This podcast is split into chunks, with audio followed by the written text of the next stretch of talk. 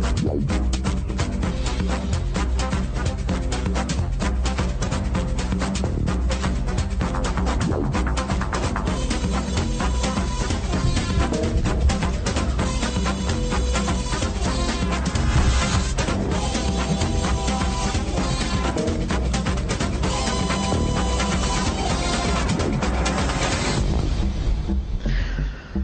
Добрый вечер. Нью-Йорк, у микрофона Владимир Малинец. Мы начинаем наше еженедельное вечернее шоу.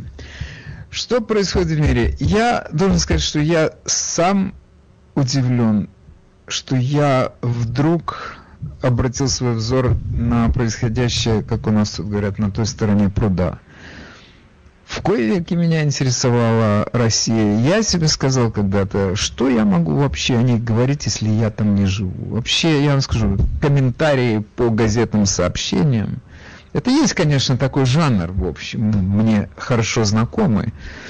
Но я так э, могу стать специалистом практически по любой стране, включая внутреннюю Монголию или любой Гондурас пишут много. Ну что мне стоит это прочесть и пересказать? Но когда ты живешь там, ты понимаешь все в деталях, а дьявол мы знаем именно в них. Но сейчас я как-то обратил внимание на происходящее, в первую очередь, конечно, из-за ситуации на украино-российской границе. Там напряженная ситуация. И, конечно, я даже сегодня, я, во-первых, я говорил об этом позавчера у себя утром в передаче. Я сегодня об этом говорил. И э, эта ситуация развивается, поэтому у меня сейчас есть новый повод говорить об этом. Вы не поверите, но я должен об этом вам сообщить. Может быть, для вас это будут новости, может быть, нет. Но интересное развитие событий. Дело в том, что у нас тут недавно наша Администрация собиралась направлять военные корабли в Черное море, если вы это помните. BBC нам сообщает три часа назад. США отказались от планов посылать свои эсминцы в Черное море на этой неделе, поскольку не хотят усиливать напряженность между Россией и Украиной, сообщает нам наш американский сад «Политика» со ссылкой на свои источники. Вот это да. И я вам скажу, как это называется а, на простом русском языке. Это а, ситуация была «кто сморгнет», и наш президент сморгнул. Это понятно, что он не хочет эскалации напряжения, но он не знает, с кем он имеет дело. И я думаю, что теперь э, Путин э, это растолкует по-своему, это ему развязывает руки. И у нас тут сегодня утром э, шли дебаты по поводу того, готова ли воевать Америка, готова ли воевать Европа. Европа не готова воевать никогда. Она больше, она с 45 -го года больше не воюет. Им достаточно хватило, все, и они больше не воюют. Они не вояки. Англия. Ну, где Англия и где украинско-российская граница, это далековато. И как-то, я так понимаю, что в Киеве смотрят э, на Америку как на единственную защитницу своих интересов. И вот сейчас была как раз такая ситуация, когда кто кого, кто сморгнет. И я должен сказать, что я, в общем-то, ну, расстроен ли я за то, что эта администрация так себя повела. Для начала не нужно было объявлять о том, что туда направляется флот. Зачем? Ведь это было сказано исключительно для того, чтобы дать понять кому-то, что что-то происходит. Мы тут, мы все держим под контролем. Но когда там Каспийская флотилия снялась с якорей, когда 100 тысяч человек подогнали к украинской границе, нет, ладно, окей, ладно, ладно, мы будем наблюдать, мы будем издалека смотреть, что происходит. Байден сморгнул.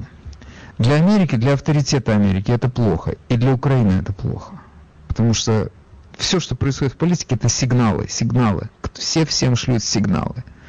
И Байден послал сигнал. Сигнал слабости. Я должен сказать, что у нас тут совсем недавно на нашей памяти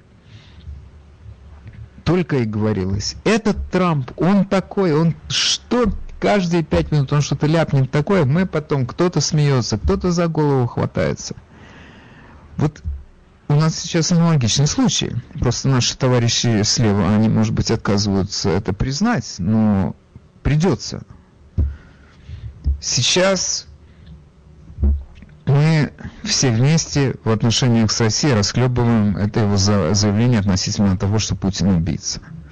Мы знаем, что недавно Байден и Путин беседовали по телефону.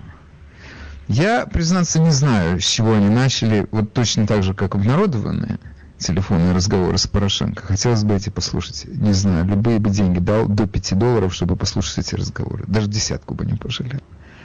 Мне интересно было, с чего он начал. Он извинился за это, что Путин, да, убийца. Не извинился, просто сделал вид, что этого не было. Как тот вообще реагировал. Но самое главное, мы же судим по конечным результатам. Байден приглашил предложил встретиться тет-а-тет в третьей стране. Финны тут же сказали, приезжайте к нам, мы тут все вам обставим. Хорошо. Финны готовы. Путин не готов. Москва не дала ответа. Он не дал ответа. Потому что о чем с тобой говорить, приятель? Вообще обо всем можно договориться не с глазу на глаз, особенно в нашей ситуации. Потому что мы знаем, что у нас тут такой клиент в Белом доме, что он договариваться не может. Дай бог, чтобы он какое-то свое предложение очередное довел до конца, не забыл, с чего он начал. Он сейчас поедет с Путиным переговариваться. Должны другие люди договориться. Они, он может поехать сфотографироваться с Путиным. Это да, в Финляндию, куда угодно. Но другие люди должны договориться. И вот что произошло. Америку немножко отодвинули. Ребята, вы сейчас тут отойдите в сторонку, у нас настоящие пацаны сейчас разговаривать будут. Кто эти настоящие пацаны? Ну, у нас там коллектив трудящихся из Западной Европы, руководители стран, развитых экономически. И с одной стороны, и Кремль с другой. Чего хочет Кремль, мы знаем этого всего. И вот сейчас это был такой момент, когда Кремлю просто включили зеленую лампочку. Поехали. Я не знаю, чем это кончится это, ну, опять же, это такая ситуация, когда мы можем только гадать. Сценариев у нас несколько, мы их сегодня обсуждали. Первый сценарий это то, что наконец-то отнимут этот Донецк и Луганск, хотя я не уверен, что Донецк и Луганск это нужно, но может такое произойти. Но зачем это делать, если совершенно правильно Юлия Латынина сказала, что это головная боль, которая у Украины все время присутствует – и пусть она присутствует в Москве, я думаю, именно так и считают. Пусть она у них там болит и оттягивает силы, и не дает покоя, и постоянно будоражит, как любая рана. Или там уже какие-то радикальные шаги, о которых только можно гадать, там от Харькова до Кишинева пойдут танки, или как угодно, это все одним словом, это только уже, конечно, для плод для фантазии. Кабинет таких диванных генералов. Я в эту сторону не иду. Но самое, в общем-то, главное, то, что, о чем мы можем сегодня говорить, это то, что наш президент проявил слабость. Я что хочу главное вот подвести это какой мысли, что он абсолютно неопытный, он не дипломат. То есть у нас тут недавно говорили, что вот этот у вас, я не знаю, каждую минуту он лепит что-то Горбатого к стене. Это, вот этот, этот случай. Зачем называть, если ты хочешь какие угодно строить отношения с Россией, тебе нужно как-то поосторожнее быть. Зачем называть руководителя страны убийцей? Для этого у тебя есть журналисты, у тебя есть активисты, у тебя есть депутаты Конгресса. Пусть они говорят что угодно, пусть они определяют наше общее неофициальное отношение к этой стране, к ее руководителю. Но ты молчи. Ты должен осторожно себя вести. Нет ему там вовремя не, не, не передали по телефону в ухо, что он должен сказать, он ляпнул. Теперь это продолжение, как продолжение, отправка кораблей в Черное море. Именно сейчас, когда такая идет эскалация напряженности. Может, не надо было объявлять о том, что туда кто-то плывет? Объявили. Зачем? Ну, на, нам, у нас, если вы помните, как у нас а, наши левые товарищи только и говорили. Сейчас в Белый дом вернется достоинство, во-первых, ну хорошо, достоинство уже вернулось, хорошо.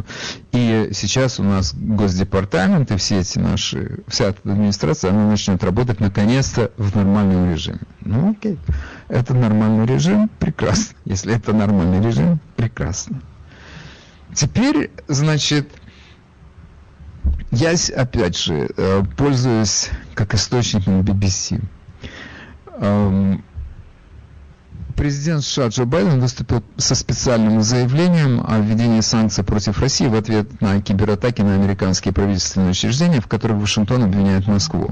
Глава Белого дома сказал, что Соединенные Штаты готовы к деэскалации отношений с Россией, подчеркнув, что его администрация могла бы ввести значительно более жесткие санкции против российского руководства, но пока решила использовать более мягкий вариант. Ну хорошо, в чем заключается этот вариант?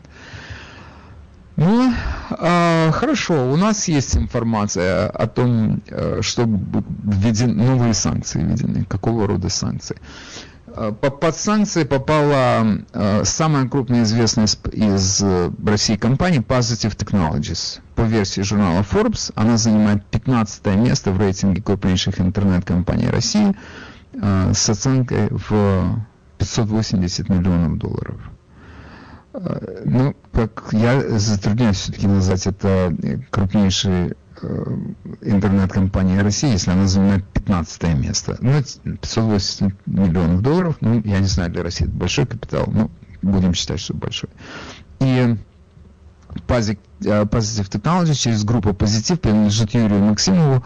Э, он же является гендиректором и одним из основателей Forbes оценивает его состояние в 450 миллионов долларов. Это нормально. Это уже, уже может приезжать в Майами тратить деньги.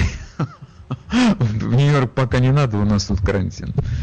Э, Минфин Соединенных Штатов сообщает в своем пресс-релизе, что Positive Technologies якобы работает с российскими государственными клиентами, включая ФСБ.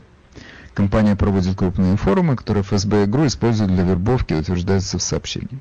Значит, я абсолютно себе не представляю, вы возьмете российскую интернет-компанию, американскую интернет-компанию, какая из них не работает с разведкой? Не знаю, нет такой компании. Но все это, я не знаю, об одном говорит. О том, что как-то ты смотришь на эти наши отношения с Россией, с Украиной, как сейчас Байден встрял в это в высшей степени неудачно, в высшей степени неудачно. И эта позиция, когда там с, с одной стороны там под, подогнали 100 тысяч человек границы и пишут 1300 танков. Вы знаете, сколько 1300 танков? Это как на Курской дуге столько не участвовало. Потом значит, отобрали у этой Украины несчастной 150 миллионов э, военную помощь. Это и, и параллельно, значит, э, тут это сообщение о том, что мы будем мягко наказывать эти компании, которые работают с правительством. Ужасно. Окей. А те, если вы хотите высказаться по этому поводу, какими вы видите дальнейшие отношения с Россией, с Украиной, вот это сегодняшняя тема для нашего разговора. И, как обычно, если она не найдет отклика в ваших сердцах, у меня есть другая, не менее актуальная. Доброе утро, мы вас слушаем, вы в эфире. Владимир Александрович, да, скажите, пожалуйста, я. вы сегодня и утром, и сейчас сказали, что Европа воевать не будет, Россия, Америка, наша страна тоже воевать не будет. А вы не думаете, что Украина это уже не 2014 года армия? И она полностью обученная и опытная, прошла много боев. И они, и украинцы говорят, мы сами себя будем защищать и воевать. Главное в помощи, в прикрытии там, воздушной границы и так далее. Вы об этом совсем не говорите. А все говорите, Байден моргнул, Байден проморгнул, что он будет говорить. Надо тщательно, тщательнее немножко изучать Хорошо, материал. спасибо. До, хорошо, до большое вам, будьте здоровы, да. все хорошо я буду тщательнее. Я, э, это, кстати, такое, э, я замечание это частично понимаю, я ничего не говорю о, об украинских вооруженных силах. Я слышал тут из, от некоторых людей, что ну, это уже не армия 2014 года, там совершенно другая ситуация. Э, я э, одно могу сказать по этому поводу. Все это проверяется исключительно в деле. Сейчас мы можем говорить, там другие люди, там другая техника и так далее и тому подобное. Я вам говорю, все проявляется в деле. Если вы меня спросите, как, почему я считаю, что Европа не, э, не, не будет воевать, у меня на это есть ответ. Тут я считаю себя подготовленным человеком. Почему? У меня есть опыт. Какой? Балканской войны. Они как там воевали? Нормально? Вот они будут воевать точно так же. Хорошо. А, добрый вечер, мы вас слушаем. Здравствуйте. А, я, честно говоря, могу подписаться под любым вашим словом, то, что вы рассказали. Конечно, явно все у нас ненормально в нашем королевстве.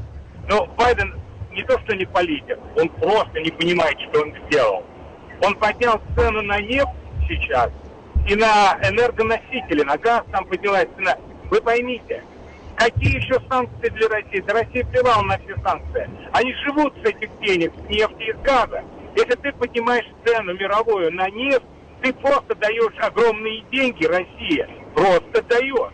Ты не можешь этого делать, если хочешь в России как-то воевать, ну как-то иметь какие-то Вы знаете, санкции давать okay. серьезные. Вы это знаете, ненормально, я... это ненормально. Ну понятие. Погодите, одну секунду. Я, я вас понимаю, я вас прекрасно понимаю. И ваша логика, ну, абсолютно точная. Если ты хочешь задавить Россию, не поднимать цены на нефть. Но в этом проблема. У него нету абсолютно никакой политики по отношению к России. Вообще никакой. Поэтому отсюда вот эти все перекосы, отсюда эти идиотские ситуации. Если бы у него была задача утопить Россию, задавить ее, он бы действовал иначе. У него Россия, а, это, знаете, как здесь говорят, talking point. Он когда выходит где-то на люди, он говорит, Россия на 100, Россия на все, мы держим на Аркане и так далее. Это разговоры, Кого нет держат? никакой политики. Никого. Пустые. Никого, конечно. Пустые конечно, никого. И, и главное, что в окружении, в окружении его все люди, которых он поставил на должности, не понимают вообще, что они делают. Я раньше думал, когда я, конечно, его так сказать, я понимаю, что это не президент для Америки, но я думал, ну, может быть, те номини, которые он сделал, как-то, ну, поставят его в какие-то рамки, скажут, слушай, парень, это все-таки надо делать. Да нет, они лепят то же самое, ту же ерунду, что и он. То ли, это, это вообще маразм полный, полный маразм. Кричать о санкциях okay. России и давать им миллиарды денег. Но это okay, же глупость, спасибо. это полная ну, глупость. Ну хорошо, все, я вас умоляю. Вы, я вас прошу, вы не должны так кипятиться. Спокойнее, я вас прошу. Да не, Будьте но, здоровы, все хорошо. Я вас умоляю, мы должны как-то держать себя в руках. Нельзя так убиваться из-за политики, я это уже понял. Я уже понял, я же как бы живу все время на этом проводе электрическом. Добрый вечер, мы вас слушаем. Здравствуйте. Алло. Говорите. Алло! Ну, если вы меня не слышите, ну что я могу, как я вам могу помочь? Э, добрый вечер, мы вас слушаем. Добрый вечер, Вадим. Вы знаете, есть такая примитивная пословица «язык мой, враг мой». Вот это относится к Байдену. Второе. Байден вы, совершенно выживший из ума человек. И как люди, которые Нет, окей, работают... Все, я понял, я понял, я понял, я понял. Это мы знаем. Но нас интересует э, более важный вопрос.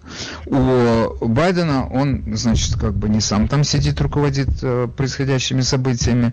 Он, э, у него кабинет министров есть, у него есть эксперты какие-то, если он куда-то там может, может в какие-то кабинеты набирать так, чтобы там был трансгендер, а там, чтобы был обязательно э, индеец или индианка, а там, чтобы еще был кто-то, китаец, синий, зеленый, какой угодно. Это, мы понимаем, у него есть такая задача, он ее выполняет. Но у него есть госдеп. Это организация с традициями, с какими-то планами на будущее, с какими-то разработками перспективными, с, какой-то, с каким-то представлением о внешней политике.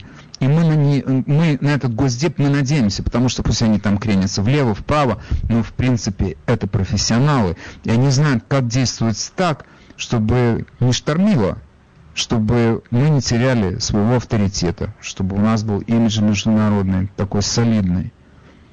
И для этого, наверное, нашим руководителям нужно быть потише, а тем заниматься своим делом.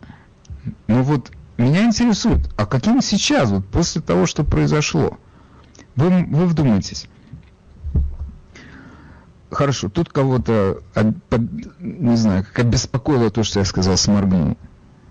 Я мог, конечно, как-то иначе подать, но вы меня знаете, у меня такая легкая форма ведения передачи.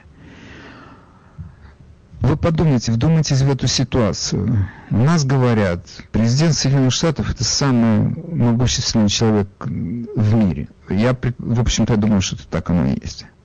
Но этот могущественный, самый могущественный человек говорит другому лидеру другой страны, давайте встретимся, а тут не дает ответа. Посмотрим.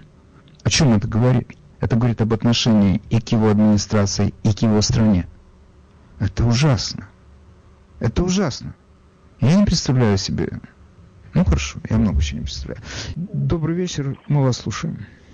Добрый вечер, Вадим. А, я полностью подписываюсь под каждым вашим словом, что вы сегодня сказали и утром, и особенно сейчас, вечером. И это еще хорошее выражение, вы сказали, что Байден сморкнул. Он не сморкнул, он просто забоялся забоялся и дал задний ход. И эта политика его по отношению э, к России, к Путину уже предрешена на все оставшиеся четыре года. Это видится ясно и понятно. А, и Путин это еще тот, как говорится, э, который э, не упустит ни малейшего. Ему дай пальчик, он откусит по, откусит по самое плечо. Что касается... Он не, он не упустит, это точно. Это он не упустит, это точно. Да.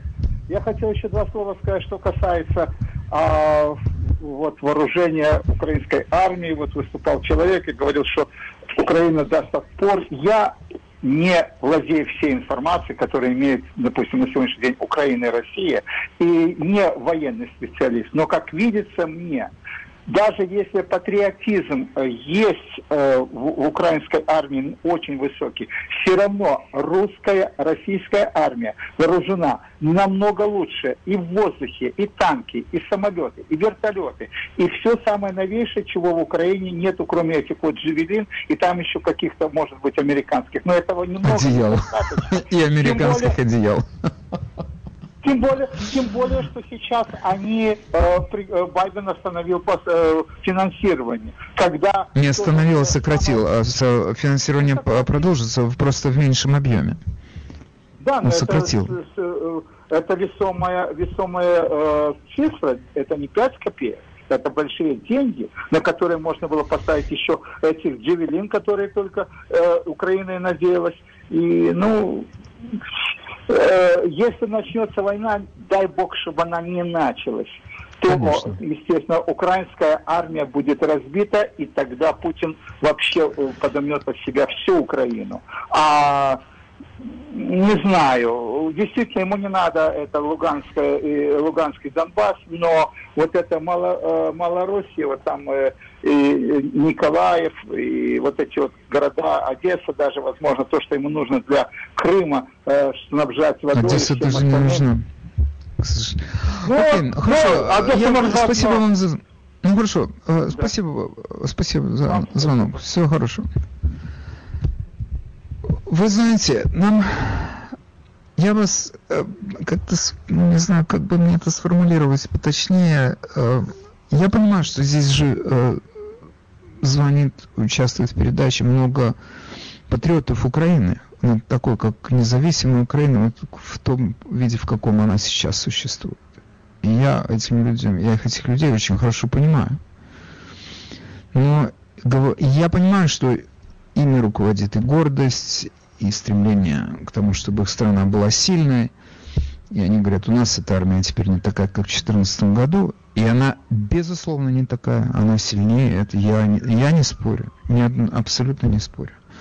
Но в таких ситуациях э, все идет в конечном итоге на численность армии.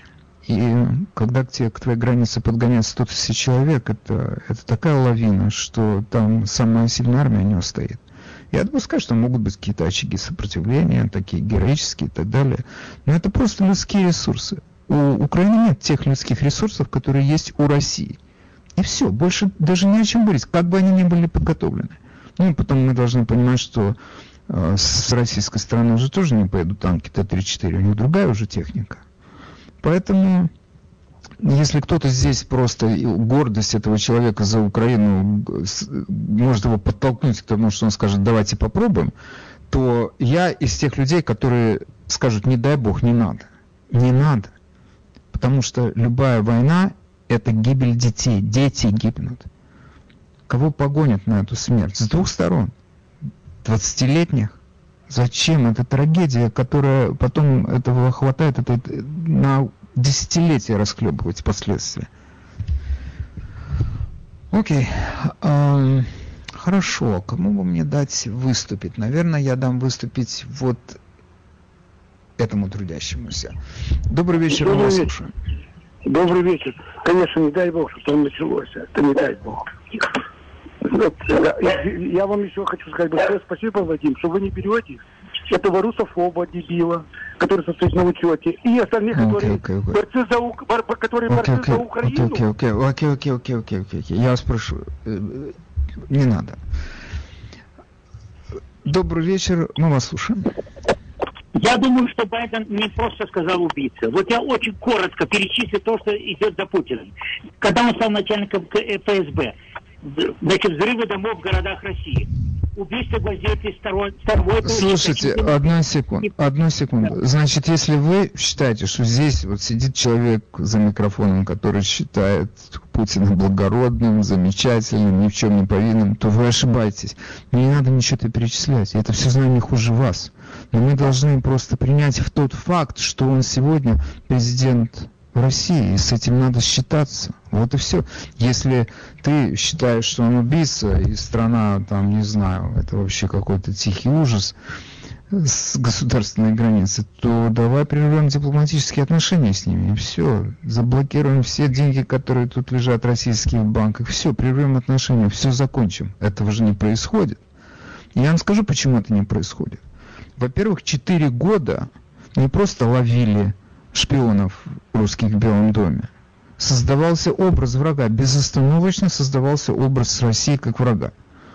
Мы все понимаем, что, ну, это, ну, во-первых, я не уверен, что это мы можем эту страну называть врагом на фоне Китая, который действительно для нас представляет колоссальную угрозу, в какой сфере не возьми эти взломы наших компьютеров, это воровство интеллектуальной собственности, это их подход к своей экономике и к нашей экономике. То есть они на нас паразитируют, и они просто богатеют в то время, как у нас закрываются предприятия, и миллионы людей остаются без работы. Они действительно наш враг. Но у нас наша элита левая, они решили сделать врага из России. Почему? Потому что они таким образом отвлекают нас от того факта, что у них триллионы вложены в Китай. Мы можем говорить о том, что Россия это мощная страна по сравнению с Украиной, если, не дай бог, там что-то начнется какой-то конфликт. Но сравнивать экономику России, я не знаю, с какой-то противосто... в каком-то противостоянии с нами, ну, я не знаю, это как сравнивать, наверное, экономику Италии или, я не знаю, ну, это, это несопоставимые вещи, просто несопоставимые. Они не могут быть нашим врагом ни по каким параметрам, ни по каким. Но из них четыре года делали врага. Почему? Чтобы отвлечь внимание от Китая. Других, никаких других объяснений нету. Никаких у наших компаний, у наших звезд, у наших, у всей нашей элиты все бабло вложено в Китай. Это их большая фабрика по зарабатыванию денег. Это их банк. Поэтому они отвлекают от него внимание. И поэтому у нас Путин убийца, Россия это враг. Ну, я не знаю, мне кажется, что любой трезвый человек на это должен смотреть трезво. Мне так кажется. И сейчас, когда в этой ситуации, которая у нас возникла там на, на восточной границе Украины, я вам скажу, что то, что сейчас произошло, я, я повторюсь, я извиняюсь, конечно, но я повторюсь, что каждое действие такого рода это сигнал, каждое действие наших политиков, каждое слово, каждый шаг. Когда он сказал, сперва он сказал, назвал Путина убийцей. Есть люди здесь, которые могут его убийцей называть. Я его могу называть убийцей, ты не называй. Потому что так, это так система работает, это так играют, это правила игры. Теперь ты самый, я не знаю, властелин планеты. Ты ему предлагаешь встретиться, он тебе не отвечает на твое приглашение. Почему? Потому что он тебе имеет в крупным планом. Я снова прошу меня простить за такой кухонный язык, но это так оно и есть. И теперь это, эти корабли уходят. Мы, окей, мы никуда не плывем, наши корабли, наши эсминцы в Черном море их не будет. Но это еще один сигнал. И я вам скажу, я не удивлюсь, если сейчас опять какой-то кусок отхватит Украины. И, и Зеленский, я не думаю, полезет в драку, потому что людей жалко. Такие дела. Окей, ну, я говорю, говорю. И вам же тоже должен дать выступить. И дам. Хотел бы взять того, который не очень часто нас беспокоит своими звонками. Послушаем вот этого человека. Добрый вечер. Говорите, пожалуйста. Добрый вечер. ну, с вами я согласна. Алло. Алло. Алло, добрый вечер. Говорите.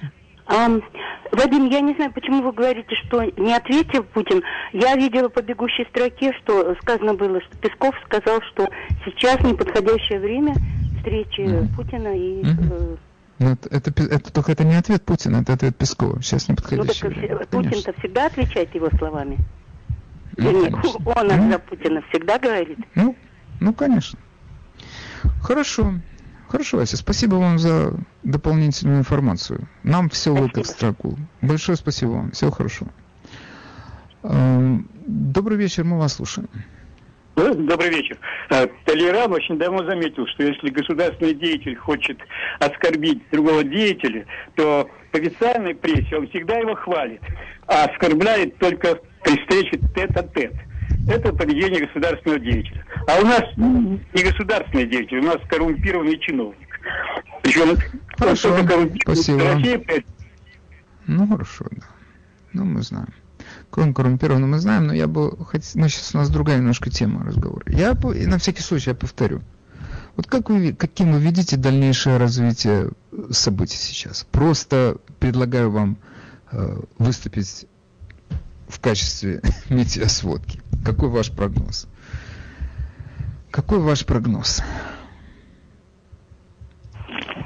Добрый вечер, слушаем. Алло. Алло. Мы алло, алло.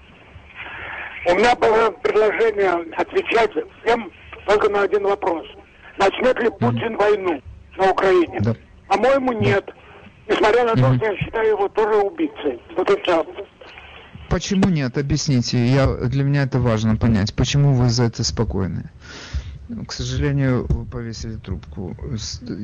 Очень жалко. Но вы знаете, у нас тут он попал в такую ситуацию, Путин, как мне кажется, что там, конечно, он ширится, топырится, и нас уважают, и все в таком духе, но он уже как бы такой политический изгой. И он уже как будто и привык к этой роли, и я не уверен, что его испугают какие-то санкции или какое-то мнение о нем другое. Я не уверен. Не уверен. Вы в эфире, мы вас слушаем. Добрый вечер, Вадим. Дай Бог вам здоровья за ваши передачи. Меня просто интересно, интересует Джо Байден. Он что вообще, э, хотя он государственный деятель и президент Соединенных Штатов Америки, но Трамп намного лучше его. Все начинали ну, Трампа как... Что теперь? Ну, что нам Я хочу просто уже... сказать, что Трамп все, что хотел делать, он все делал, но не давал ему Согласен, дышать. согласен, спасибо. Согласен, спасибо. Спасибо. Понимаете, единственным, единственным, я думаю, э, фактором, который может сейчас повлиять на Путина и как-то действительно не довести это дело до такого горячего конфликта, это его стремление достроить этот северный поток. Потому что все-таки много туда было вложено надежд и много ожиданий. И тут действительно э, Европа может пойти на попятную, если и остановить этот проект, если Путин влезет в войну. Поэтому это просто такая демонстрация силы, которая, с одной стороны, отпугнет украинцев от границы Луганска и Донецка, а с другой стороны даст ему возможность довести эту стройку до конца и, и начать торговать своим газом. Я думаю, это, ну, опять же, это мое мнение. Но мне интересно было бы и ваше послушать. Добрый вечер, вы в эфире. Алло, добрый вечер. Добрый вечер, Вадим. Вадим? Дальше. Дальше, прошу вас, продолжайте. Да, я думаю, что в данной ситуации единственный правильный ход для Украины это вступление в НАТО. Это единственный правильный шаг, который они могут сделать в данной ситуации. Угу. Хорошо, я вас понял, спасибо. Я думаю, для НАТО это неправильный э, шаг принимать Украину в НАТО. Но это, конечно, мое частное мнение. А вы в эфире, мы вас слушаем. Здравствуйте. Я постараюсь ответить на тот вопрос, который вы хотели услышать от того да. предыдущего товарища, что войны не да. будет. Я верю в да. войну по, двум, по некоторым причинам. Одна из причин – война приносит жертвы со всех сторон. Она не может быть молниеносной. Если Россия, если Россия потеряет людей в этой войне, то люди внутри страны не только будут недовольны Путиным, но и будут его свергать. Это первое. Да, ну, если вы не думаете, когда люди погибают, когда люди умирают, террорист и хвора, когда они принесет пользу. Люди ответят на это дело. Это, это первое. Второе, я считаю, что с другой стороны, он даже немножко покоится ответа Соединенных Штатов и других зарубежных стран. Поэтому война не будет. Я единственное боюсь провокаций, которые там вершится с двух сторон. Вот что может привести к каким-то временным, каким-то действиям, военным действиям. Угу. Потому что хорошо. эти военные действия... Я вас понял. Вы хорошо объяснили. Вы хорошо объяснили. Спасибо. Спасибо. Окей. А, следующий выступающий. Добрый вечер, мы вас слушаем. Добрый вечер, Вадим, это Владимир беспокоит вас. Вы знаете... Меня не беспокоите. Ну, хорошо. Это сейчас, если разобраться э, честно, то проходит третий срок Обамы. И будет поведение такое точно, как и при Обаме. Когда и от Грузии откусили кусок, и Донбасс... И линии в песке проводили. да, да. Да. То есть и будет, и кнопочки нажимали с перезагрузкой, и он говорил Путину, ты подожди, я буду более мягкий. Но, к сожалению, не поставили президента okay. Окей, okay. хорошо, вы хорошо все сформулировали. И главное, что в Госдепе как бы такой обамовский уже как, собирается компания. А вы в эфире, мы вас слушаем. Добрый вечер, Вадим. Спасибо за передачу. Э, отвечая на ваш вопрос, э, первое, что преследует Путин, это достроить Северный поток-2, отделить 100%. Украину. Э, это первое. Второе. В мире еще год назад начался процесс за сбитый Боинг. Это о том, что он не убийца. Байден таки да. прав. 300 человек угробили. Он тысячу, слушайте, он тысячу раз прав. Ему не нужно это говорить. Для этого есть другие люди, такие как я. А ему не надо об этом говорить. Он тысячу раз прав. Тысячу раз. Да. Только ему не надо об этом говорить. Другие люди есть для этого. Да-да. И следующее. Э, в да. Украине сейчас погибают почти ежедневно люди, Эм, если посчитать, ну за этот год только 20 э, с чем-то человек уже погибло молодых людей. Эм, ну, вот э, такие и... Я прошу вас уточнить, я прошу вас, я прошу вас уточнить, когда вы говорите, в Украине погибают люди, 20 человек погибло, где и при каких обстоятельствах? Объясните, пожалуйста, чтобы было понятно, о чем речь идет. Пожалуйста, идет, идет речь о войне э, в Донбассе и в Луганске. Хорошо. И ну хорошо, теперь понятно. Ну хорошо, Теперь понятно. Да, извини. И самая главная цель Путина – уничтожить Украину как страну. Ну, к этому идет уверенными ну, широкими шагами. Извините ну, за беспокойство. Здоровья Да вам ради бога, вы меня, вы меня абсолютно не беспокоите. Мне было очень приятно с вами побеседовать. Звоните почаще. Спасибо. Всего хорошего. Всего доброго. Я понимаю, что это, конечно, такая форма речи. Извините за беспокойство.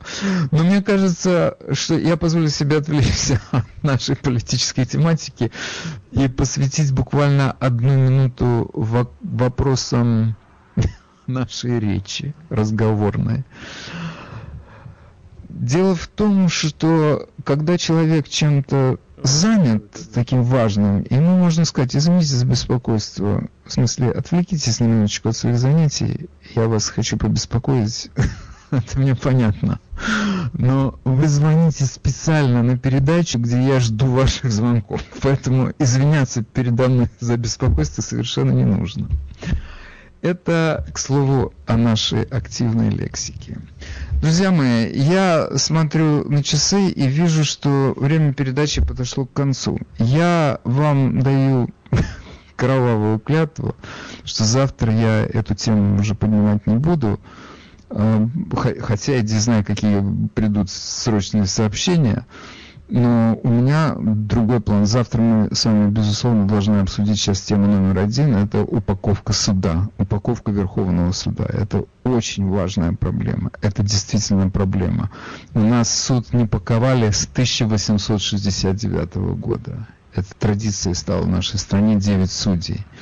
И то, что сейчас происходит, это, конечно, совершеннейшее безобразие и тема для нашего разговора завтрашнего. На этом я э, с вами сегодня прощаюсь. Всего вам хорошего, хорошего вам вечера в кругу близких и любимых людей. Берегите их, пожалуйста, других нет.